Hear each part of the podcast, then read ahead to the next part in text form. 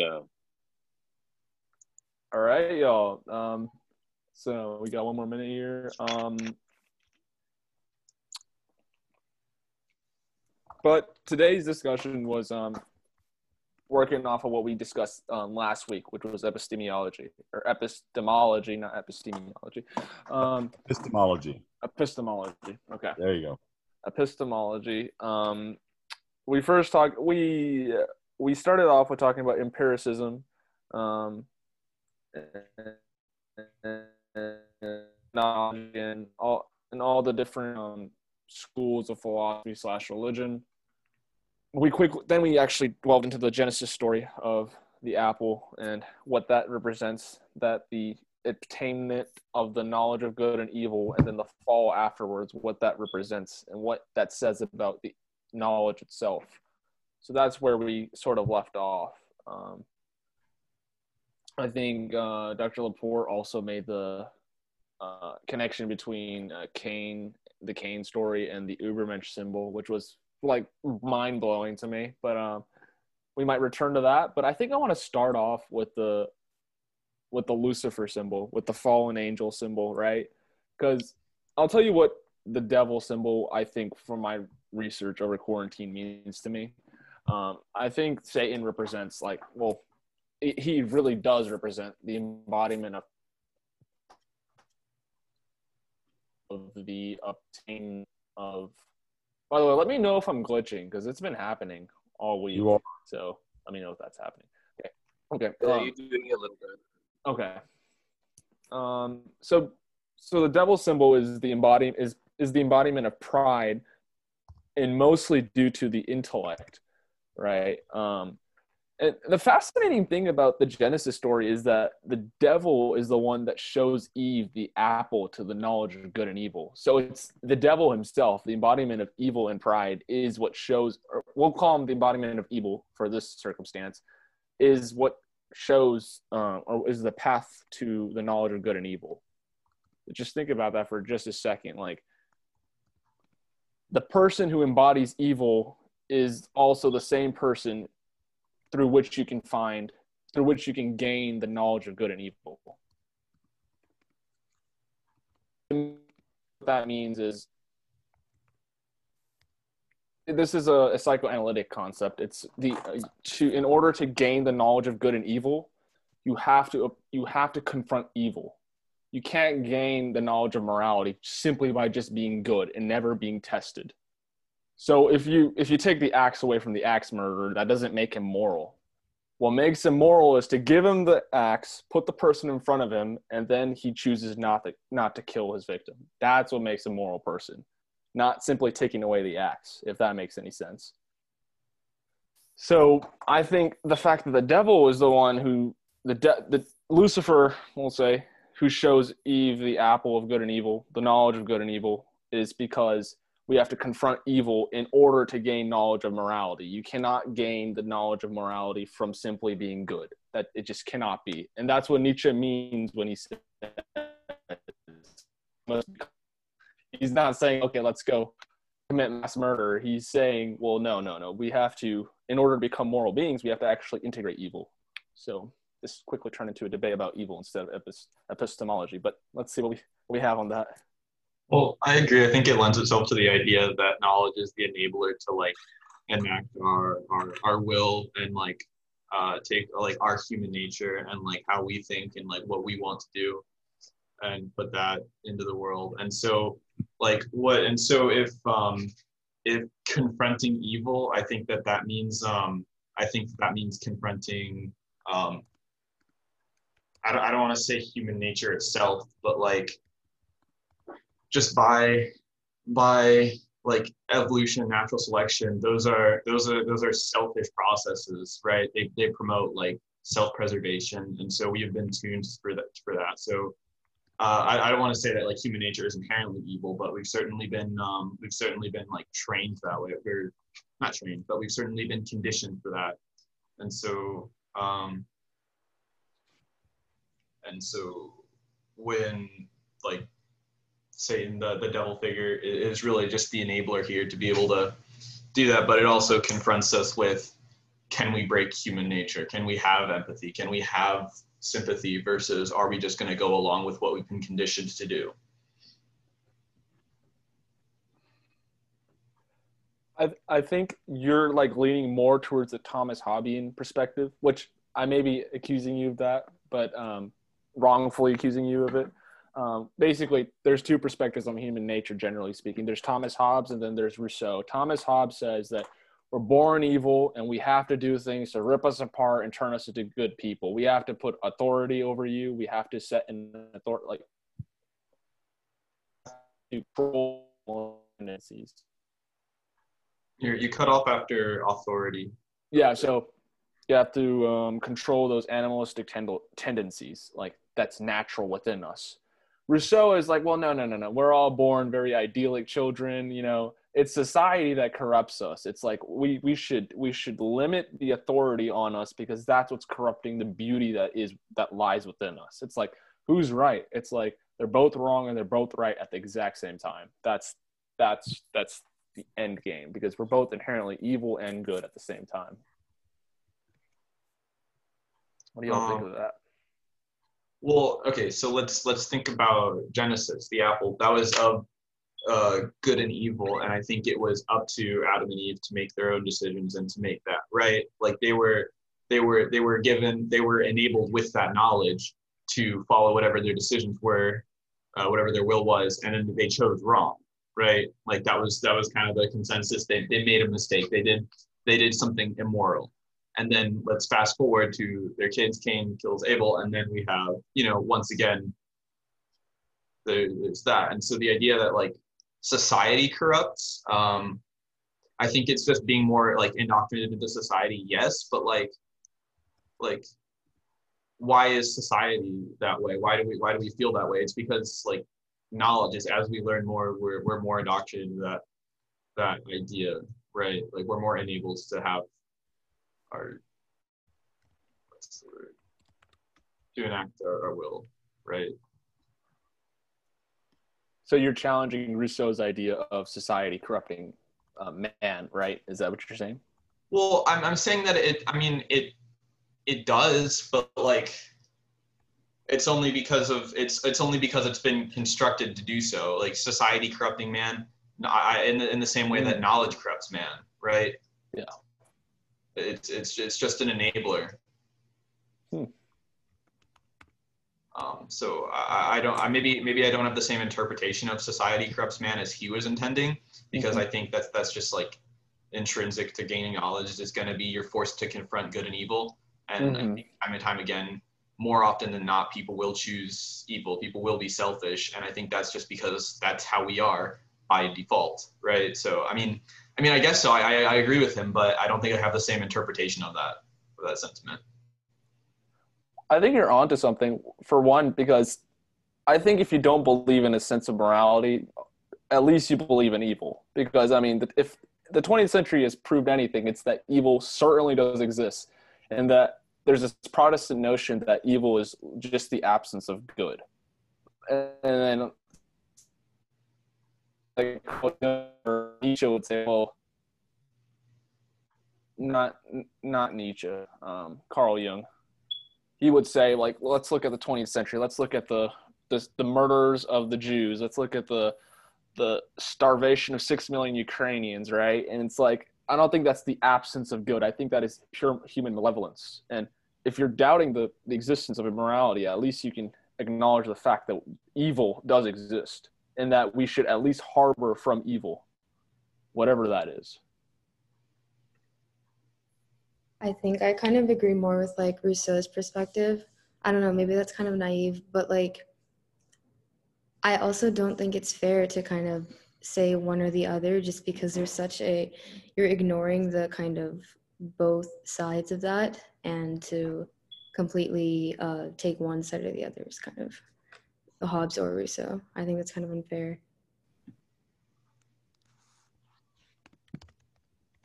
Wait, to take one side, so yeah. we're, talking yeah, about like the default nature of like human nature, right? To and so like, it's either good or evil. You're saying that's unfair? Yeah, I think it's unfair to say that humans are inherently good or inherently evil because I don't think, I think it's both. I do think that like one, like you said, society corrupts, but the inherent good or evil, I don't think is something that you can just kind of say it's one or the other. I think that like in nature and due to like natural processes, we have like uh, you know natural selection, evolution. Those reward selfish behavior and self-preservation, right? And so I think that th- those things kind of really still impact us as, as a society. One thing I think that's interesting, just on the on the note of like the roast, what it's like Rousseau, though, something like that. Yeah. Um, we were we were reading a book uh, for AP Gov. I think Father Nate or maybe Dr. Laporte might have read it before. It's called um, The Righteous Mind. Mm-hmm. Um, he was touching on some social science. Uh, Dr. Haidt.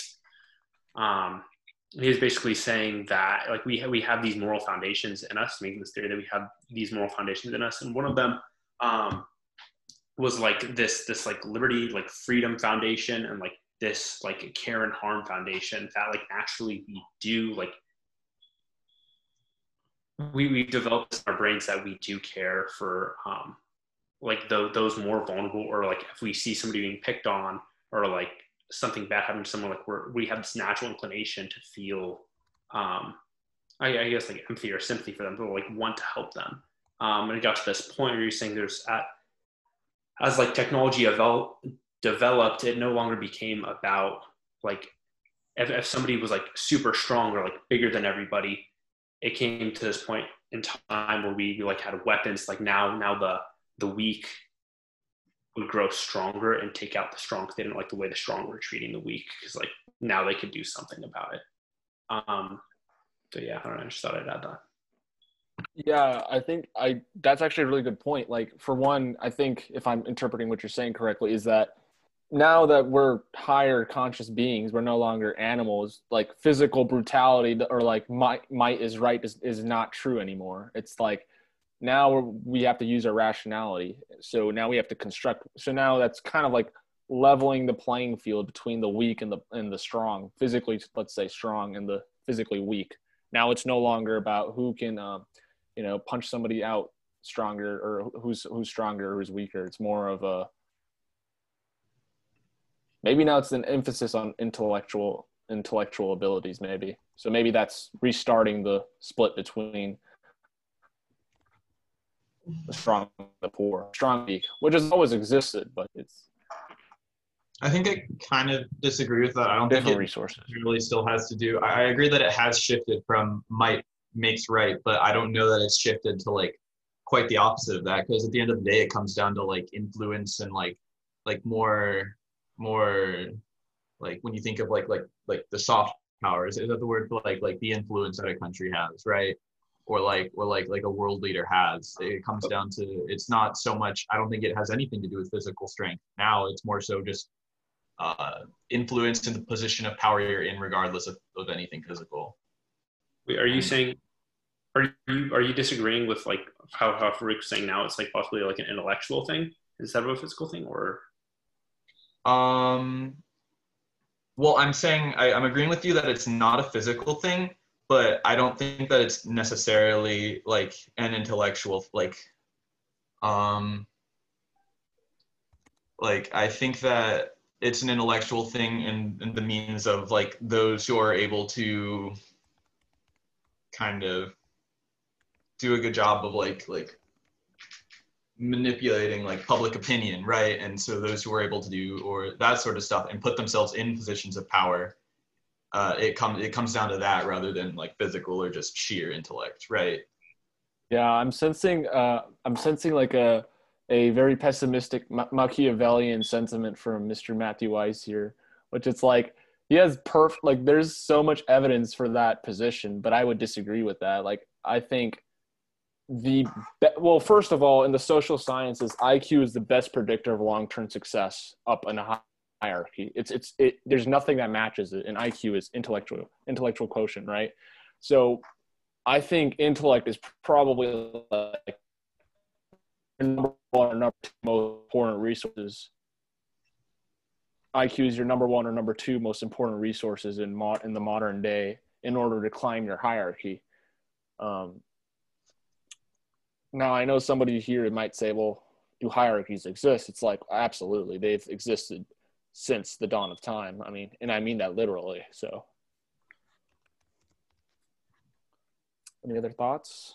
Anybody Oh, else? there's some something uh, interesting to the way like people are influenced. Is one thing we talked about, Gov. Is just saying there's there's like this always this huge push um, for like a rational voter. That people like really think through things. That logic like comes first, that then reason comes second. But Haidt conducted all these studies um, saying that actually, in fact, the opposite. That emotion comes first, and then we use our reason to like kind of back up um, our emotional assertions, uh, which I don't know. It was, it was pretty interesting. It's kind of kind of foundation for our gov class of just the um, the irrational voter. if uh if you're interested in some historic background there's uh there's always been a kind of debate uh between uh rationalist and intuitivist in epistemology as to which comes first the chicken or the egg.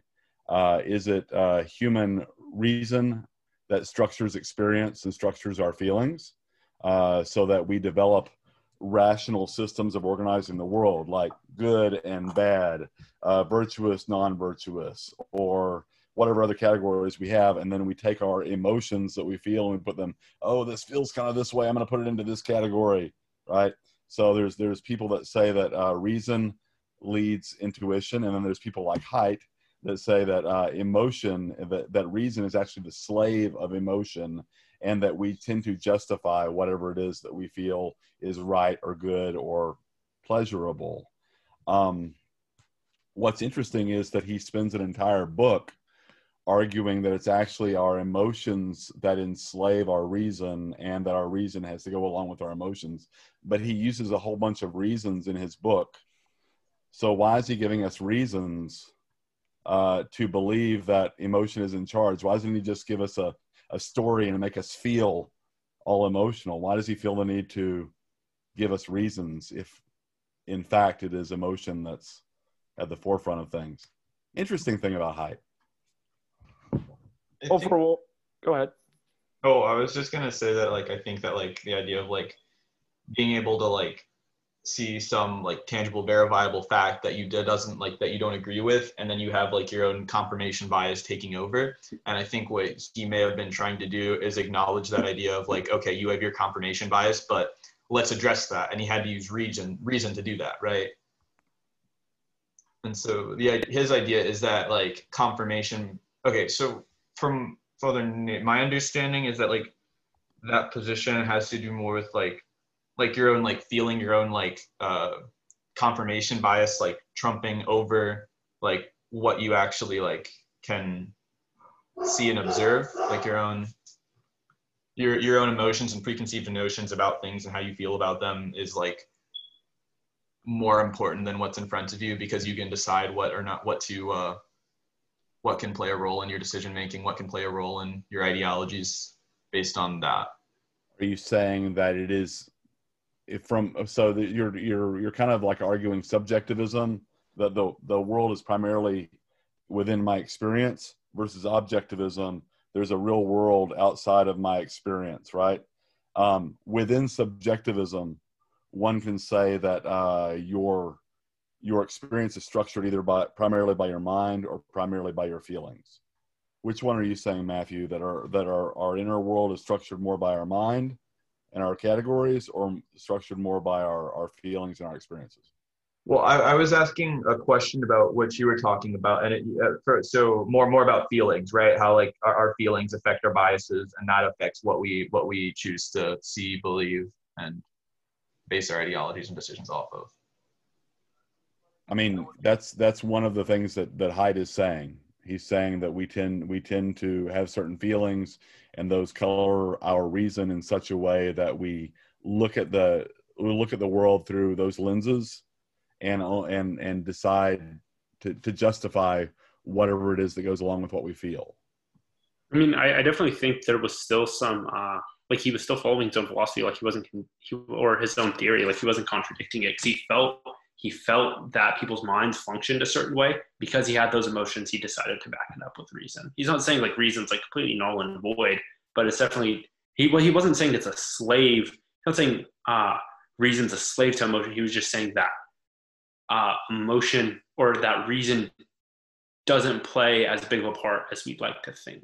So the person, the person who actually said that reason, that reason is a slave to the emotions, is actually David Hume, who's a 18th century philosopher, who said that reason is and always ought to be a slave of the passions. Um, and if you're going to choose kind of which stream of thought Haidt comes out of, he's definitely more out of the Hume empiricist uh, reason is and always ought to be a slave of the passions kind of thing. Now, the the key analogy for Haidt in his book is going to be the elephant rider analogy, if you remember that. And the elephant is, of course, our passions, our feelings. It is the thing that gives us the power and the oomph. And though all that is being ridden by a little rider that kind of directs it, which is our reason. So that's that's the kind of the mental picture he he gives us of of reason and emotion. I, I really like that image because from a neurological perspective, our limbic system and everything that's constructed in our brain is is doing all the heavy work for us. And then at the end, you got your little prefrontal cortex that's just sitting on there and acting like as if it's doing everything it wants to do.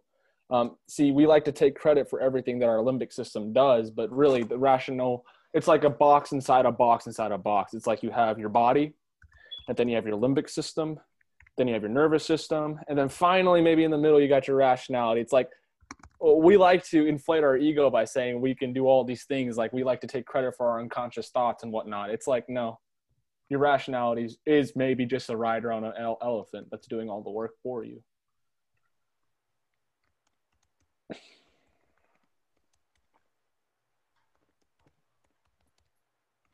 Um,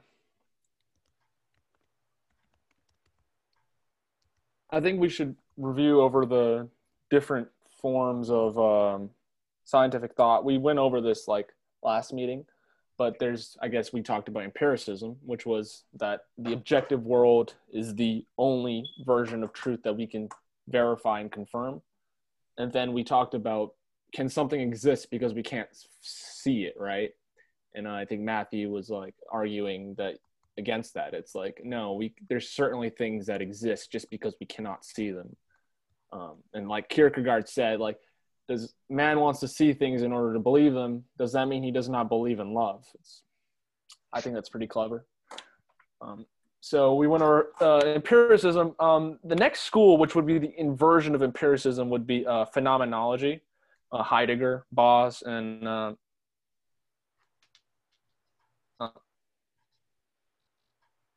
Tell me where I cut. Said Heidegger, and then you basically, I think you get one more name in there, and then you cut. Yeah, that's about it. So um, essentially, the phenomenology school believes the in- inverse. It's like the subject is more important than the object because the subject perceives the object. It's like if you die tomorrow, who's to say the objective world, or let's just say the entire human race becomes extinct tomorrow? Who's to say the objective world would still exist. What if the objective world needs somebody like you to perceive it for in order for it to exist, if that makes sense? So I don't know what y'all think about that. Well, I feel like that just like you have ideas of like like we have to put things into context. Like everything exists in a wider context than me, right? And like to think that like anything could happen after me and I would have no idea. No, I, I can have like we can look at trends. There is context. We can look at what's happened in the past. We can predict what happens in the future, uh, to to a certain degree, obviously. But like, like I, I don't like that because it just it takes context and it just throws it out. Like I, I mean, maybe maybe I'm, I think I'm, I'm definitely oversimplifying it here, but like like that idea I don't don't like. In what sense is the context being thrown out the window? uh, in the sense that there are things that happen like outside of me there's a context as in like there are there are things that have been happening long before me that shape the world that i live in today and whether i'm here or not those things will there are things that will be completely constant right and so i'm i'm part of a larger context and like to say that i'm personally for me is what defines you know what my world is, what my reality is. Uh, I don't I don't agree. Is this is this like that idea that you know like what if I shut off all the lights? Like, is everything still existing? Like if the light's not there, like is it still there? Like like what is this?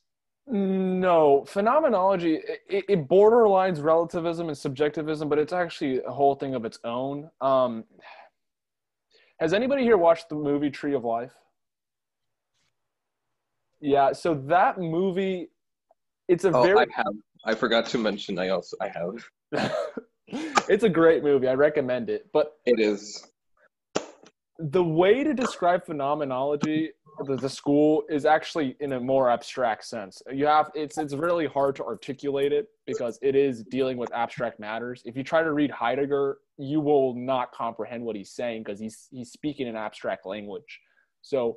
Um, anyways, The Tree of Life is a two and a half hour movie with random clips just coming about just random sensory experiences. Someone walked through the grass, sun is shining.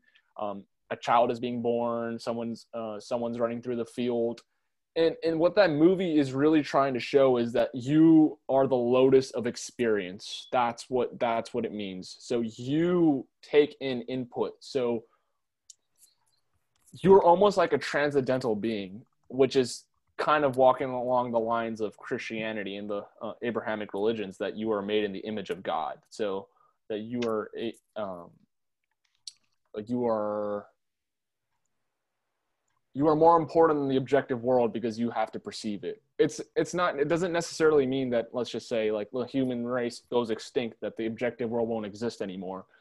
That is a belief of some phenomenologists and actually of many physicists as well. Like I think Schro- Schrödinger, I cannot Schrodinger.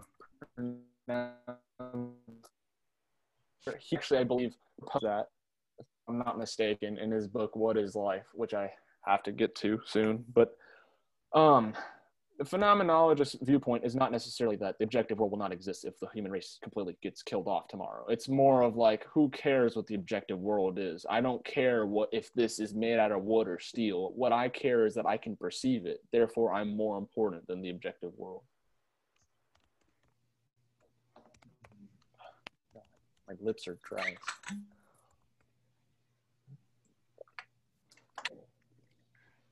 like like we like okay so the other day we were talking about like the idea of like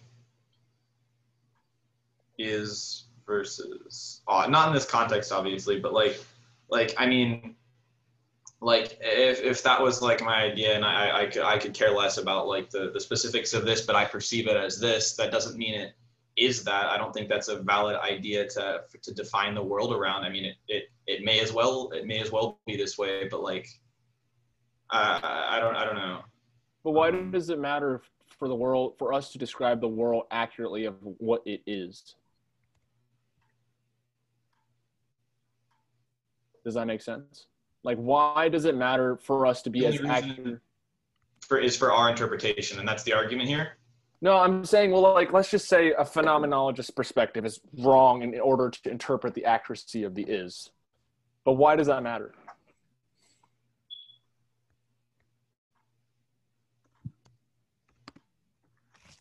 Um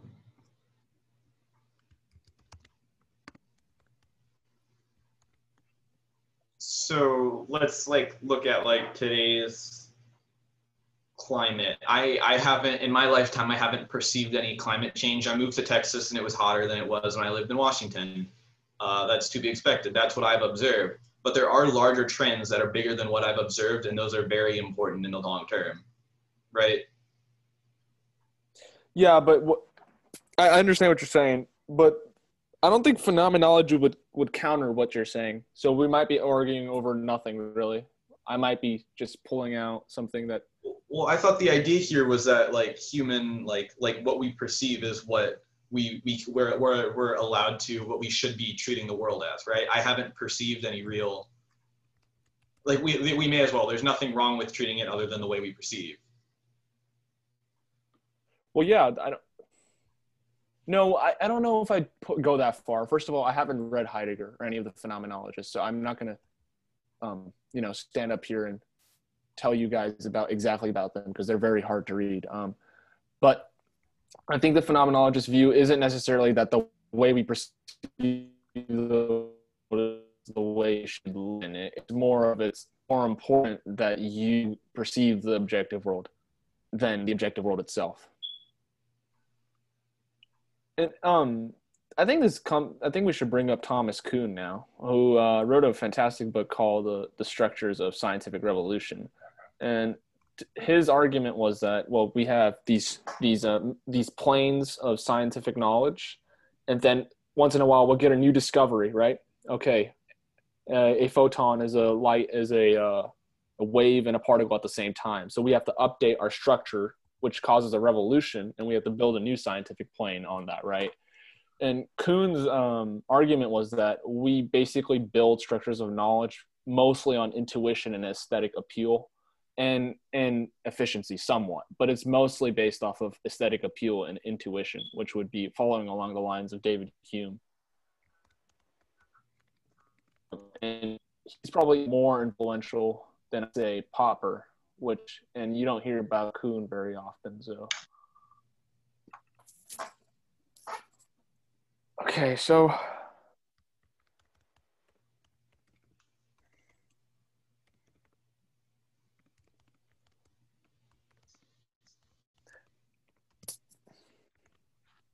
I guess we should we should talk about the different forms of knowledge because there are I mean there's knowledge of good and evil which we talked about last time and then there's knowledge for the sake of knowledge and then there's a knowledge of things of it in themselves which is a Kantian idea of a law that is um, independent of experience. And then the empiricist would say no well law that those don't exist. Everything that i experience is real and everything that i don't experience is not real. So those are the two schools that are separate on that idea. I don't know what do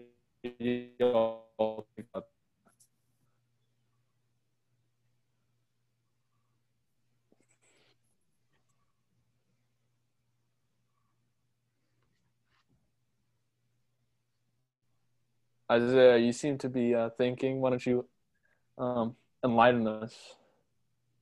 I was thinking about knowledge that you can experience. Like you can like experience a certain a certain type of pain or event. I was I was still thinking it out. Yeah, yeah. No, so we can actually bump off of experience up because that's the line that we're actually kind of working on at the moment. So there's ex- there's knowledge that's gained through experience, right? And then there's knowledge that's gained through reading books, es- essentially. So book smart and experience smart. It's like how do we? Which one is better and why? I try and Which one? and get your What is a function of each knowledge? We could say. God, my throat is just killing me right now. I mean, okay, so for the function of knowledge, can like we agree that it's about like making more educated decisions that uh, have the greatest like effect on not not the common good, the uh, like we want a be-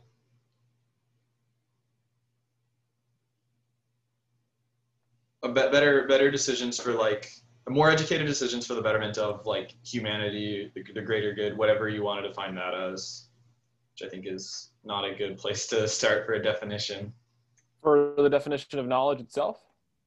No, why? Oh, why? Why- we why? should, okay. why why we need why it's important, right? Because at the end of the day, what are we doing with this? We're trying to make um, we're we're trying to make more educated and better decisions, right? And so for for empiricism, is it is it more so it's it's specifically what we experience and what we can see, right? Like what we can measure. Um, no, it, it, there's like zero emphasis on the human. There's no subject. It's all ob- objective, the objective world only. So it's like, well, I guess you're right in the sense that how we can measure that uh, object as much as possible. Like, just get it down as accurate as possible, and that's the only representation of truth. And I think the modern world is, or especially Western society, structured around the idea that the only representative, only representation of truth is the physical world. And then you have the religious dog, dogma, uh, the the religious fundamentalists who are like, well, no, the only representation of truth is through the Bible and the God. And then you have the clashing, which we talking about right? Um, which we were talking about in Literature Improvement Club um, last time, the clash in between religious fundamentalism and empiricism. It's like nobody can exist in the middle anymore, where two representations of reality can exist at the same time.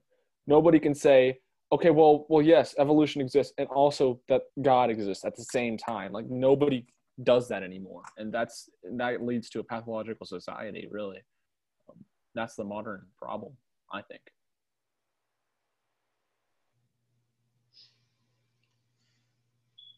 I mean, I'd say that there's actually still plenty of people who do find that middle ground. They're just not the ones that dominate public discourse. Yeah, well, It's a lot. It's a lot easier for you to get attention if you're arguing from the binary. Well, that's that's as many people as I've talked to. I haven't met so many people as that, uh, along those lines. Was met one or the other. So, I mean, I fall along those lines. well, explain to me how you reconcile the split between science and religion, Jack Waters. I I am a deist. Okay, stop right there. Stop right there. Your opinion is not valid. We're moving on. But no, no, that's, I'm joking. that falls in there. I think there's a God, but I also believe that it was it doesn't do much, and so I believe in evolution and science and all that stuff. I think deism is just cowardice. That's my opinion. It's like it's like let's try to rationalize religion eh, because like I cannot accept the fact that religion is not empirical truth. That it's that like not everything in religion is literal. That Wrong. it's some Deism is What? based. no. Oh I, mean, my. I don't think that I, I, I don't it's think that religion. of, of religion having to give up ground to things that we like like it's just like there there are things that have changed there are things that we've learned there are things that we've discovered to be to be true. And then there there we have we have like the, the two binaries one of which uh you know has has you know refused to progress because it goes against you know the those central beliefs. And then deism is kind of like the result of that like of, of like just the giving up ground. It's like okay let's concede on this area concede on this area. And then I think it's just kind of like a natural result of like progressivism in, in this context.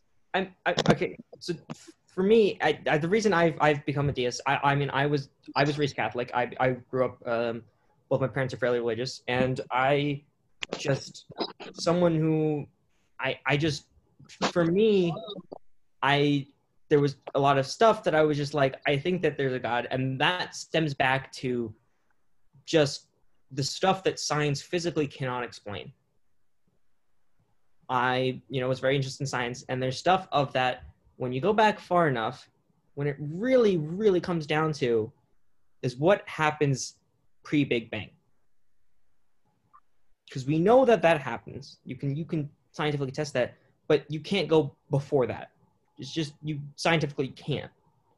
And so that's where I stem from. I feel like there is some element of intelligent design.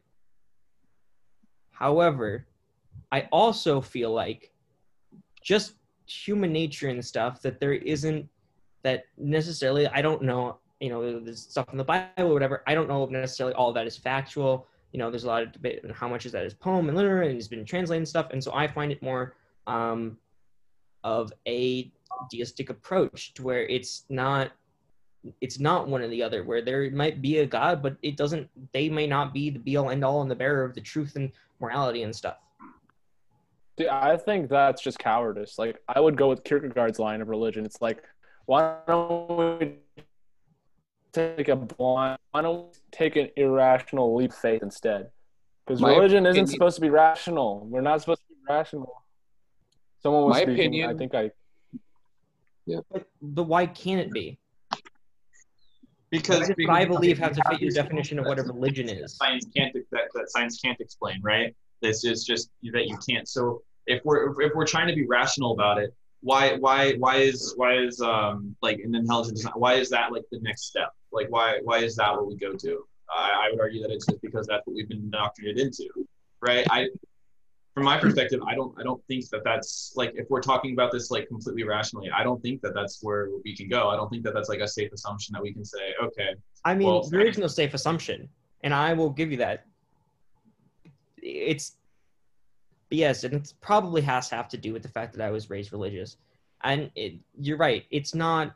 There is no, but there is the fact that you can't make there is no evidence to go off of after that point. That is the point where it becomes faith, and you don't know until you die. Well, part of my part of the problem is like I think your definition of God is well, what is your definition of God? It's just creator. They don't have to be involved in anything. They just they made the universe. I know, but creator in an empirical sense, in a physical, literal sense of like being creating us as real humans, or because there's many conceptions of God. I mean, it, to So, me, it's always As far as a deistic interpretation, it's the fact that God set the universe in motion and just let it go. No, but I'm asking you to be more like vague about it. Like, are you speaking from a? Are you saying that God literally created us from matter and um, put us on the planet and constructed these heaven and literally with matter? Is that what you're saying? No, he didn't make humans in and of itself.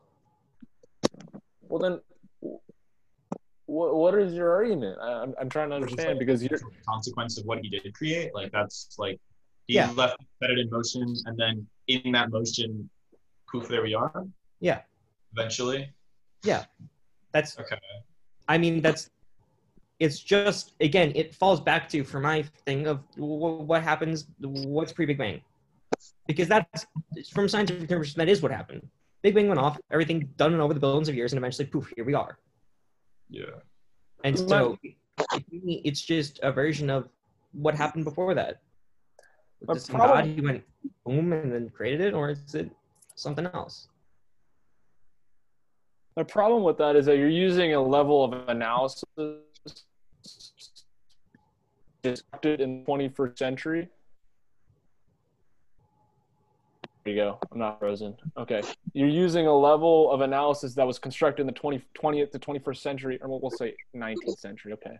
Um, to analyze something that was written uh, when science did not exist. It's like, why are you doing that? You're, you're trying to fit something into something that will never fit. It's like, not Well, only is that's that 'cause I don't- demonizing religion, that's also not only is that degrading. so, Well, that's because I don't try and make it fit with the Bible or any other religious text. no, that's what deism is. It's like okay, well, science is here. It's like how do we like like just push in religion into science Bible just doesn't work with the deistic interpretation. You can't have Jesus if the God it doesn't interfere. It just it doesn't match up. My, I think Jack is just trying to say he want he needs a first cause. Like I think you guys are are going back. He needs a first cause pre Big Bang, and after that, the first cause is pragmatically expendable. Is that fair, Jack? Yeah. And that first cause is some kind of mind, some Mhm. kind of cosmic mind. Yeah. And then Jack's like, that mind doesn't Well, intervene, religion just went per se. I'll just tell you one of the one of the historic problems with that kind of view. Um, it's called a God of the gaps theory, and that is that um, uh, you have a certain level of scientific knowledge, and let's say you have scientific knowledge up to this point, and you have scientific knowledge after that point, but current level of science is you can't figure out what goes right there, right? So then you invoke God as the thing that gives that coherence. It's, it's God is the thing that gets us from there to here, right? So from eternity into time, we have a God that gets us here, or from uh, uh, primates to humans, God provides what is needed to, to kind of bridge the gaps. The historic problem is that scientifically speaking, when we're measuring things that happen in space time, uh, those gaps tend to get filled over time, and your God gradually gets pushed out. And so, whenever God gets pushed out of the gaps that you have in your worldview because science or other types of theory have filled those gaps, what do you do with God? So- Um, Okay, okay. Allow me to get postmodern for a second. Oh, no. can you tell me the exact evidence you have for the Big Bang Theory? Well, like, off the top of your head, what is the evidence? no, no, no, like- no. That's a good point. I mean, like science. So it's faith then. You have faith in the research, you have faith in the science, in the same way that Jack has faith in a creator being. He doesn't know the evidence off the top of his head doesn't mean there we can't rely on there not being evidence. I mean, we can still like. So Are you're you- arguing that if you haven't experienced something firsthand, it's just faith connecting the dots for you. You can't, you can't learn from other people. Oh people. yeah, for sure. Matthew, how do you know today is Wednesday? Are you gonna go with uh, how do we know? Look on my like, computer and No, no. no. How do you know today is Wednesday? Last Uh, I mean, it's like that's that's not so much. I mean, that it's just it's just an agreed upon thing. Like if you if you ask, go go ask anybody, I say, what's today? uh, Wednesday. Or It's just Wednesday, it's yeah. just an agreed upon. Yeah, but thing. how do we know it's Um, Wednesday? It's not an Oh, this don't this know. argument We all just kinda trust that it's nowhere to go it's Wednesday. It's a What- human convention that we There's have decided upon. no It's not way. empirical fact that we have observed. It's like we Mitchell decided that. Did you know you can mute Jack Waters? I wanna I wanna add on one one more layer of postmodern difficulty to to Evan, and that is this: this whole conversation presupposes reason. It presupposes that there's kind of like a logical framework that we can put things into and make sense out of them. Maybe a causal framework, like, there's a cause and then there's effects and all those kinds of things, or maybe logical non-contradiction where do we come up with the weird idea that somehow reality corresponds to reason? Maybe reality is completely non-causal, non-rational, non-logical. Why would we put our faith in that there's even reason at all? There's just well, the thing is, there's just it's not really. We we call them laws, but in reality, they're more or less just patterns that nature tends to follow. There's not there's Mm. not really like in for a good amount of them. There's just not like there's not may not be a good reason for it, but it just happens and there's a pattern for it. So we call it law as a result because we tend to see that there, that there's like this sort of thing that we that seems to follow. I would Well, agree, but it, it just seems like the, there's a weird faith thing that goes all the way down to the very foundations of reasoning. If we're gonna do uh, postmodernism, we got to talk about language too. I mean, earlier I think it was. Matthew or someone talked about how what happens is religion holds the fort down until science gets an explanation. This kind of goes with Father Nate's God of the Gaps thing, and then religion has to back up because it lost ground. And I think that is true in the culture wars, but not true in reality. So let's talk. Let's take a look at like ancient Judaism. Ancient Judaism sees what we might consider consciousness or sentience in animals and humans, and it uses the word nephesh. Um, the Greeks use the word suke.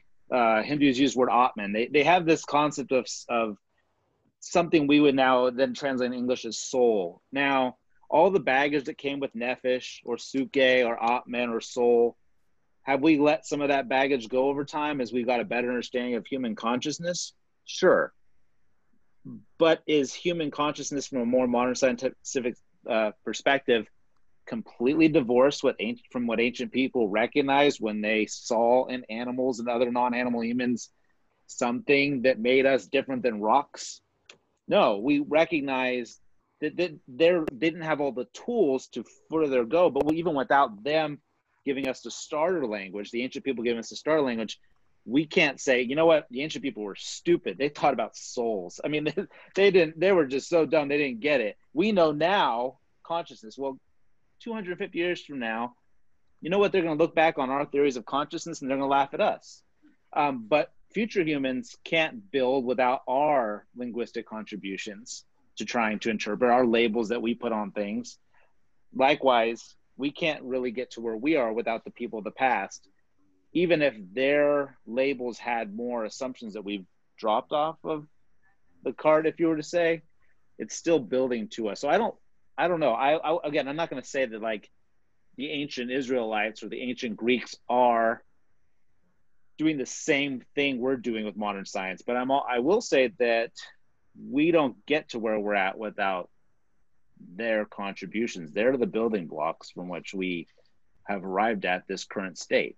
And so that I think can apply to concepts like God and other things too. So you don't want to just get rid of ideas completely just because um, we don't use the words the same. Well, So, I, I, I agree that those things are like are building blocks, but when I was talking about like like giving up ground as like a consequence of the advance of science, like like we have to think about like why why those building blocks exist exist in the first place. It's because they they didn't understand these things. They couldn't quite like like uh, they couldn't quite like define them in like like exactly right like they couldn't they couldn't like like talk about them like quantify these things they couldn't like scientifically uh, Well, that's why I picked consciousness because I think we could argue that we haven't even gotten there yet at this current stage in human history. Like, if you were to Right. get a bunch of science of the mind and philosophy of the mind experts together and say, what is consciousness? Where does it come from? How does it relate to the body? You're going to get all sorts of answers from something that sounds kind of like the soul, some kind of metaphysical reality that transcends our body to people like Daniel Dennett who are going to say it's not actually real. It's just an illusion that your body's having, um, that it's separate somehow. It's just the, the chemicals are making you think that you're experiencing consciousness, but the thinking that you're experiencing consciousness isn't even really a thing. So there's like a wide array of those that we haven't ironed out the wrinkles on yet either. So I agree with what you're saying. I just I'm always hesitant when I hear language that sounds kind of like, oh, now we've now we've arrived. The previous people, they just like we've we got rid of them. We're the building blocks for the next generation in a very similar way. And I'm not saying you're not saying that, but I, I think that's important. No, yeah, no, I think that definitely adds more more to what I was saying. But like like they they have 100% given up ground that we have taken, but then eventually we're gonna have to we're gonna have to back up, and then like those thinking about this in the future are gonna are gonna take that ground, right?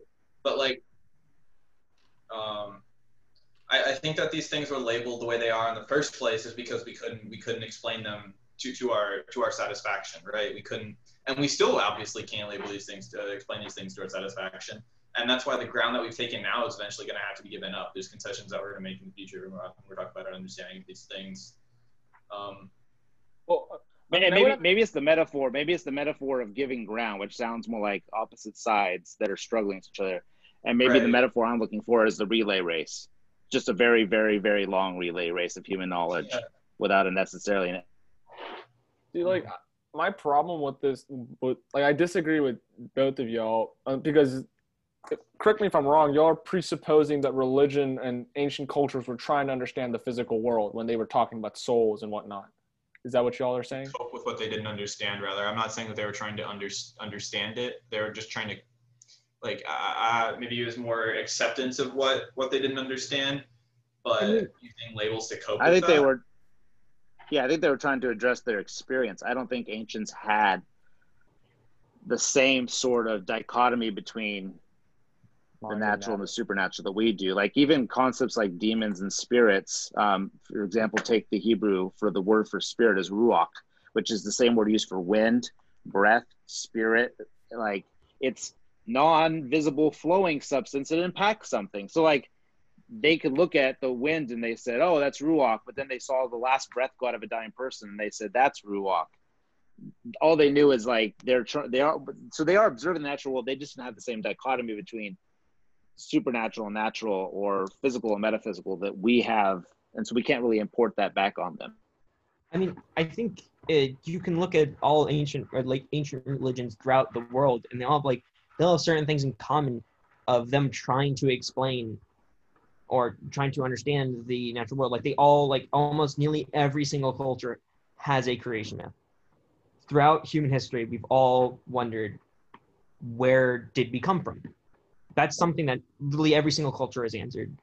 Um, right to answer. Yeah. I mean, it's just their way of coping with the unknown because we can't do it like empirically. Empir- exactly. Yeah. Yeah, that's an interesting point to make. That if yeah, that pretty much every major culture in human history has come up with a religion of some kind.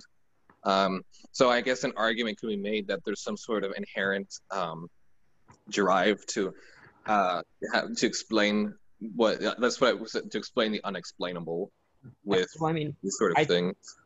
I think humans are just naturally uncomfortable with not knowing things. I agree. I, I and, and people manifest that in different ways. Some people become scientists, try and learn everything they can. Some people become they you know follow religion because that helps them explain the world.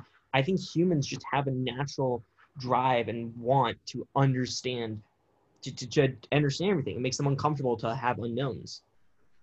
I, I think I agree with Jack on this as far as the relationship between religion and sciences. They're both attempts to categorize and label and understand reality as it's being experienced. And what we've seen is certain entrenched views of the world. And we can give that label religion, but it's been true. I mean, uh, you, you mentioned Thomas Kuhn. His point is there's certain entrenched scientific theories that they don't give up their position until it's been wrestled from them. So it's not like it's a science, and, and this is my view. It's not like it's a science versus religion. Religion's the one that's always trying to hold the fort, always trying to hold the traditional view, and science is like, no, let's move forward. It's whatever the current view is, rightfully so, doesn't just concede its superior position to a new idea until it's been wrestled away from it. And that might be that the infrastructure that holds up that view is more we in our, our modern dichotomy of science and religion. But i think what we're looking at is humans trying to understand the world. Their current views are entrenched for good reasons. If it's working it's working. And you're going to pull it from my dead hands before i give in to giving up newtonian physics. You know what i mean? Like that's just the way that human knowledge works. And i think that's good. If every time a new theory popped up um, imagine all the new theories on the internet all the time. If every time a new theory on the internet pops up about the world, and you're like, "Well, I'm going to give up my viewpoint. I'm going to I'm going to just concede to this because I want to be open minded." You're going to believe a million different things in a given day. So there's something that's good about an aspect of human culture that says we have gotten this far, and you're going to have to prove yeah. to us. You're going to have to yank this from our, us before we. There's also something to say for different different ways of knowing, answering different kinds of questions about what it means to be human. Uh, some disciplines trend toward asking, asking, answering factual questions: how the world is, how the world functions, how X leads to Y but leads to Z. Some disciplines uh, function well answering the why questions, the questions of, of value and of meaning, uh, of purpose, of beauty, of all those kinds of things. Um, you, you, you there's some things you want to ask a scientist for there's some things you want to ask an artist for perhaps some things you want to ask a priest about some things you want to ask a philosopher about. Um, it, to try and be a trash compactor and compact all types of human knowledge to one discipline right? I'm not sure that that, that works real well. My, my my my the issue that i take with this is that when you look at like like like like the, the big the, the key thing is like with with science it's like there's solely with this side it's like like it's uncomfortable we accept there's inexplicable things that we we can't we can't explain right now. But then let's look at it from the um like let's look at like the origin of religion. It was a way of it was a way of coping with the unknown right? Because because it's difficult to say um because it's difficult to say we we don't know. So we want we want to uh, we want a way to cope with that, right? We want a way to uh, to talk about it as if it's something that, that we can know, that we do know. And so my issue is that it kind of always leads back to a series of assumptions when, when, when we're looking at science, it comes down to, well, we don't know, and we can leave the door open for, you know, further proof and observation. I think I, I Father I really loved your analogy of the trash compactor, and I think the modern problem i think today is that we can no longer accept that different forms of reality can exist at the same time that different representations of reality are equally as viable and as acceptable and as a prag- or in some except some are more pragmatic than others like i would argue that religion is a is a more important representation of reality than science because it tells you how to live your life while science only tells you what the world is made of. Well, it comes down to science plus plus like rational thought. Like science will tell you, um, tell you about how to make your decisions, right? Like like it, you, you can make you can make more educated decisions about that rather than have somebody tell you. And what if he's telling you to do it is wrong, right? Are we are we going to address it if they're telling you how to live your life incorrectly, which I could argue in the past absolutely has happened far too often. Like let's let's go back to like the Middle Ages when life was just dominated by the church. Were they telling it was like the way they were instructing you to live your life was that ideal? Absolutely not. Right? Like like yeah. Well, that's a good point. Well, the Middle Ages would be an example of religious fundamentalism dominating the playing field. Like nobody gets to um I think so. I don't know. Yeah, that that's what Middle Ages would be. Um, but you're saying, well, well, well, science purpose is not to tell you how to act. It's valueless. That's the only reason why it is science. Valueless, subjectiveless. It's it, trying to ex- subtract the subject so you can analyze the objective world, and that's beneficial in so many things. I'm not saying let's just get rid of science. Uh, that's not what I'm saying. I'm saying that in the modern day world, I, I feel like especially among our youth, it's almost as if the science the scientific representation of reality is more important than the religious one. It, it makes no sense to me because science cannot tell you how to act. It can only give you an infinite amount of facts. You cannot derive an ought from an is. So, but why do you But need you someone to tell you how to religion act? tell you how to act. You need something to draw morals from. Is religion the only is the, is the only source of like moral ideals? Like I, I personally am an atheist, and I think that I'm, I'm I have like a good sense of morals, right from wrong. Like like you know, I, I don't I don't I don't think that I necessarily need that idea in my life, right? Like sure, there's some of that language- wisdom in that, but like I, I don't think it's I don't think it's like absolutely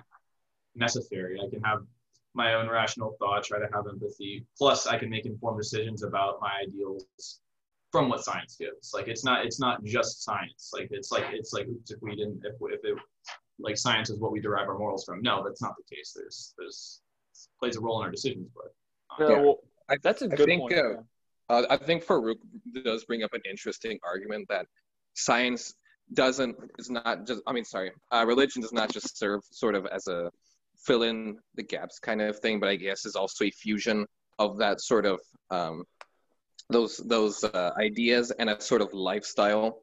I guess you could say. Um, you know, I'm thinking, you know, for example, things like um, not eating pork or along those lines. It's a fusion of you know lifestyle and um, you know these myths and so in that regard i guess it sort of makes sense to me to um, uh, i can't remember his name but there was he was a uh, uh, i believe was a scientist in evolution uh, who said essentially that uh, that for that science and religion should belong in non-overlapping magisteria so i guess in that regard they should be regarded they should be considered separately I think my thing is that for what religion can tell me, I kind of already know. Like I don't need a book to tell me to, you know, be nice to people.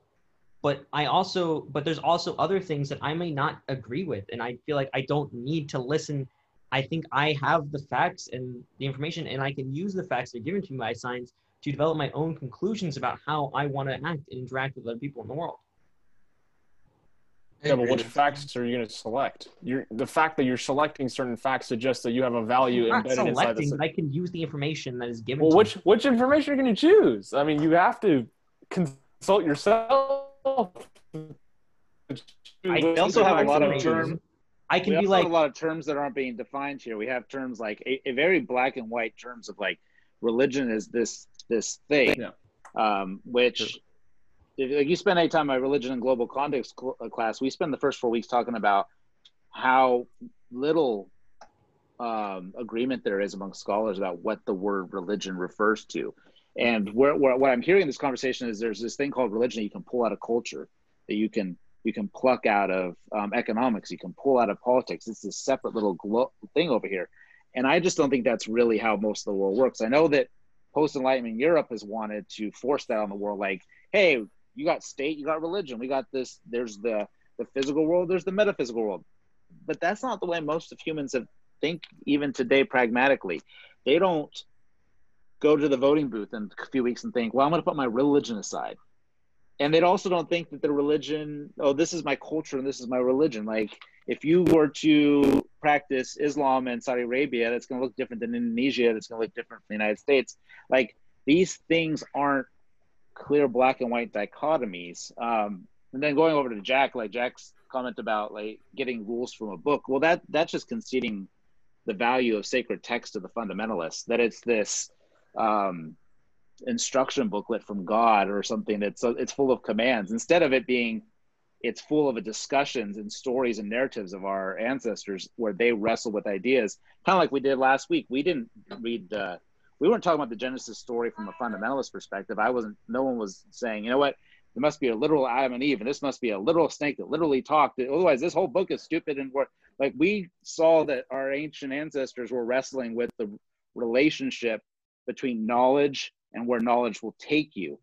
That's a conversation we're having. And if their metaphors in poetry give us a new way of spinning it, um, we should not concede to the fundamentalists that the books aren't worth anything unless uh, there'll have to be divine commands from above, or if you don't believe that, toss it aside. Like I think that um, that just gives it into the fundamentalists, and I, I don't think that's the way to go. I mean, I I I will. I, I mean, I don't think that. I mean, religious texts have a lot of value, and I will see that. Um, you know, uh, it, they are very important. And I would really, you know, looking at them is good. But I, I just, I think that I don't. Nec- my moral code doesn't necessarily. My moral code may not match up with Matthew's, and it may not match up with Farouk's, and I don't think that's really a problem.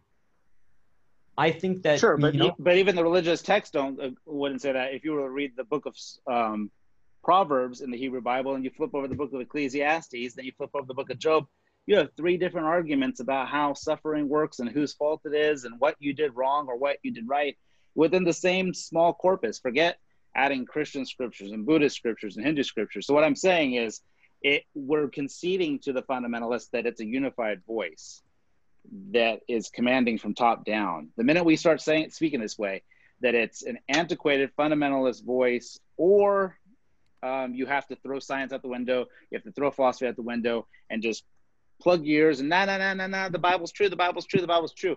And I think that is what a certain segment of the religious populace wants to do. And I think it sucks the power right out of the narratives and it takes away the power from this literature that could, you could be in, there are atheist Jews, there are atheist Buddhists who still read these texts and find um, important principles. Like there's the book that's out there, I forgot the author's name, but uh, Why Buddhism is True. The guy is not, he doesn't believe in any Asian metaphysics, um, but he's found psychological and evolutionary concepts that he thinks the Buddha had great insight, or at least the Buddhist tradition had great insight long before uh, we arrived at them, and says, "Hey, look, these practices have been going on for thousands of years. Maybe we can learn from it." Like that is not a fundamentalist way of looking at sacred texts and stuff. And so I think that's the per. when you boil it down to just those, is it really what's the difference between that, you know, those arguments that happened in, you know, a, a, a text like that, and us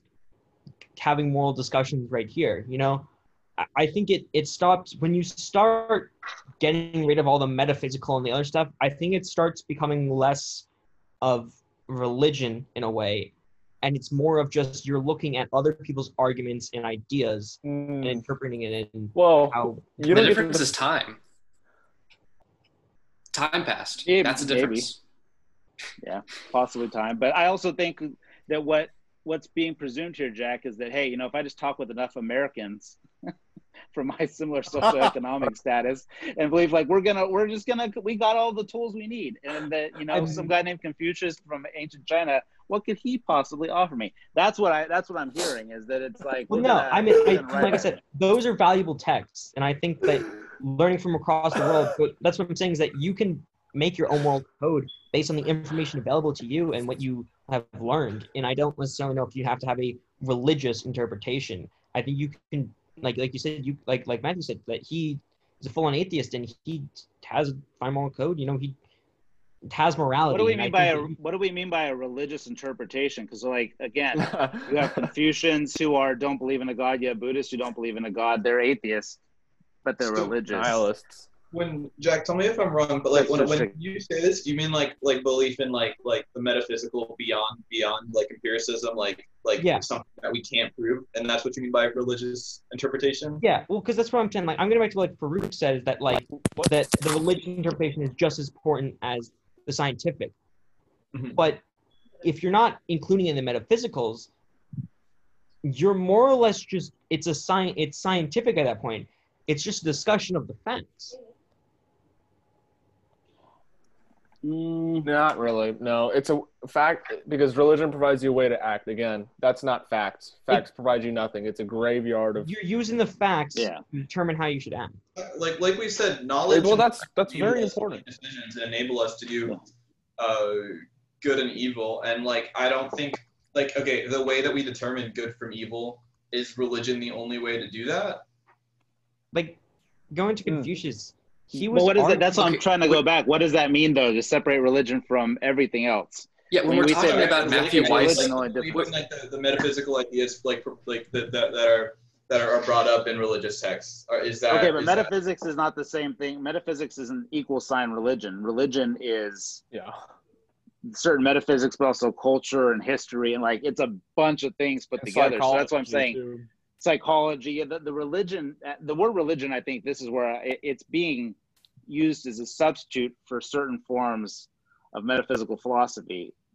But that's not really what religion is. Religion isn't just metaphysical philosophy. If you were to go find your average religious person, they're not probably like if you were to go find a, your average Hindu family praying, you know, doing devotion to their particular deity, that can be happen completely without any kind of deep insight into the metaphysics of Indian philosophy. What you know what I mean? Like that is those aren't one and the same. Um, but I would like I don't necessarily want to throw the theology and metaphysics out the window either because I think what we're talking about, this is why I want to bring it back to language, is we're still talking about people's particular experiences with reality over time. And even if we don't use their words, we still have to deal with their experiences. That- That's still something I think is important because it's still a part of the conversation to hear other voices that we would say they've had an experience that's analogous to us. We we might use different language in the day, but we want to see the tracing over time of people wrestling with similar experiences of reality. I don't know. Yeah, but Matthew, you, were saying like religion is not the only form of good and evil. That that's not what I'm arguing. That religion is the only way we can determine good and evil. Matter of fact, religion, the way to determine what is good and evil is actually embedded in within us. It's an it's in our nature, is what I would argue. And there's there's data for that from a neurological primat from neurological perspective and a primatologist perspective, and ecological perspective, mythological perspective, and religious perspective. So you now you have five levels of analysis ready to confirm the fact that morality not only is embedded within our nature, but can only be passed down through our ancestors. So when we want to know how to act in the world, when we want to discern what is good and evil in the world, you cannot look to yourself. You cannot become an ubermensch. You have to look to your ancestors, extract the knowledge that they've been collecting not over thousands of years, but for millions of years, because morality is not only something that we've constructed, it's something that has been developed through evolution. Okay, yes, but Really So fast, really fast. I think we are we're gonna lose Father Nate here in a minute, and we both have to go pretty quick here. And I, my my battery's about to die on this computer. Can we pause this, Farouk? Can we pause this conversation? Yeah, yeah, for sure. We can continue this um, to, uh, next next meeting. So I yeah, let, let's keep this because I think it's important for us to define define terms too, because we're hearing a lot of terms out that we're not necessarily having an agreed upon understanding of, and that I think is really important in the long run to be able to understand what we're talking about when it comes to moral formation and philosophy and But I think the misinterpretation of the ther- the terms is also revealing some uh, philosophies of Jack Waters here and other people. okay, So- no. But my question is okay, okay, you. okay. We're, we're gonna come back No, to this. no, no, no. we're, we're gonna come back. Save it for next week. Save it No. for next week. Farouk has not defined what he defines. You can mute Jack. Oh my God, this feature is amazing. Jack's the pain doesn't matter. All right, see y'all Jack- next week. Keep, Jack, keep your pain for next week. We'll bring it all back. We all have our pains. We'll bring it next week. All right. Thank y'all for coming.